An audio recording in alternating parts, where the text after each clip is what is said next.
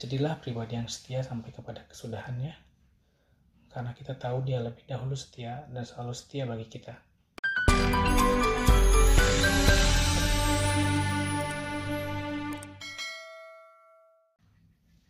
Shalom, Nopo Sepulung yang penuh inspirasi. Bagaimana kabar hari ini? Saya yakin teman-teman semua dalam kondisi baik dan penuh sukacita. Karena penyertaan Tuhan selalu nyata bagi kita. Hari ini, kembali kita berjumpa dalam renungan harian PPND 18 Jabar Teng DIY. Renungan kali ini bertemakan kesetiaan kepada Allah. Tapi sebelumnya, mari kita satukan hati kita, kita berdoa. Ya Allah, sumber hidup kami, sumber kekuatan kami, bersyukur untuk semua kebaikan-Mu dalam hidup kami yang sangat berlimpah. Sebentar kami akan merenungkan sebagian firman-Mu Biarlah Bapa yang bantu agar kami dapat memahami firman-Mu dan selalu mengingatnya dalam kehidupan kami. Terima kasih ya Bapa. Kami bersyukur dan berdoa. Amin.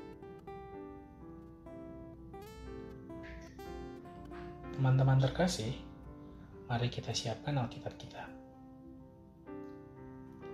Kita akan membaca firman Tuhan dari kitab Wahyu pasal 2 ayatnya yang ke-10 saya akan bacakan bagi kita semua.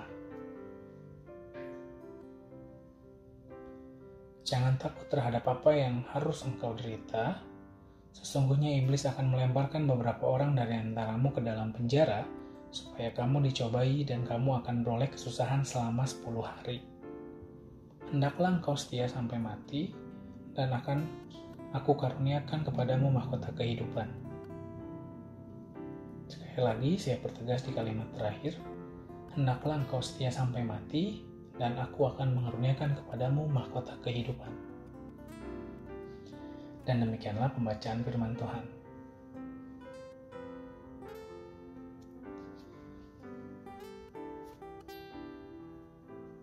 Teman-teman, di masa sekarang ini sepertinya dunia mengajarkan atau menunjukkan bahwa kesetiaan mengikut Tuhan Yesus bukanlah suatu yang harus dipertahankan. Anda anak-anak Tuhan yang mengkhianati kesetiaannya dan meninggalkan iman kepercayaannya hanya demi materi dan jabatan. Namun, sebagai anak Tuhan yang sejati, kita tahu bahwa pilihan yang ditawarkan dunia ini adalah hal yang sudahlah salah dan bukan pilihan kita. Kita harus sadar bahwa kesetiaan sangat berharga di mata Tuhan dan mutlak adanya. Karena Tuhan pun setia dan adil bagi kita. Karena hamba yang setia akan dikenalnya dan akan bersama-sama dengannya di kerajaan sorga kelak.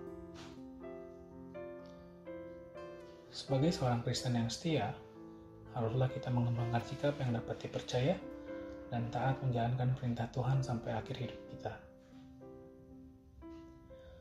Teman-teman, jangan pernah goyah dalam kesetiaanmu untuk Tuhan. Namun terkadang, jika godaan itu datang, tetaplah hidup bergantung kepada Tuhan, tetaplah berdoa, karena orang yang hidupnya bergantung kepada Tuhan akan selalu menjadi pemenang. Dedikasikanlah diri kepada Tuhan, karena kita ini diciptakan untuk rancangannya, seharusnya lah ego kita dibuang. Jadilah pribadi yang setia sampai kepada kesudahannya, karena kita tahu dia lebih dahulu setia dan selalu setia bagi kita. Mari kita berdoa. Bapak terima kasih Engkau telah mengajarkan kami arti kesetiaan. Karena kesetiaanmu yang begitu besar telah menyelamatkan kami dan mengubahkan kami. Kami mau setia seperti Engkau Bapa. Bantu kami, mampukan kami. Dalam nama Tuhan Yesus kami berdoa. Amin.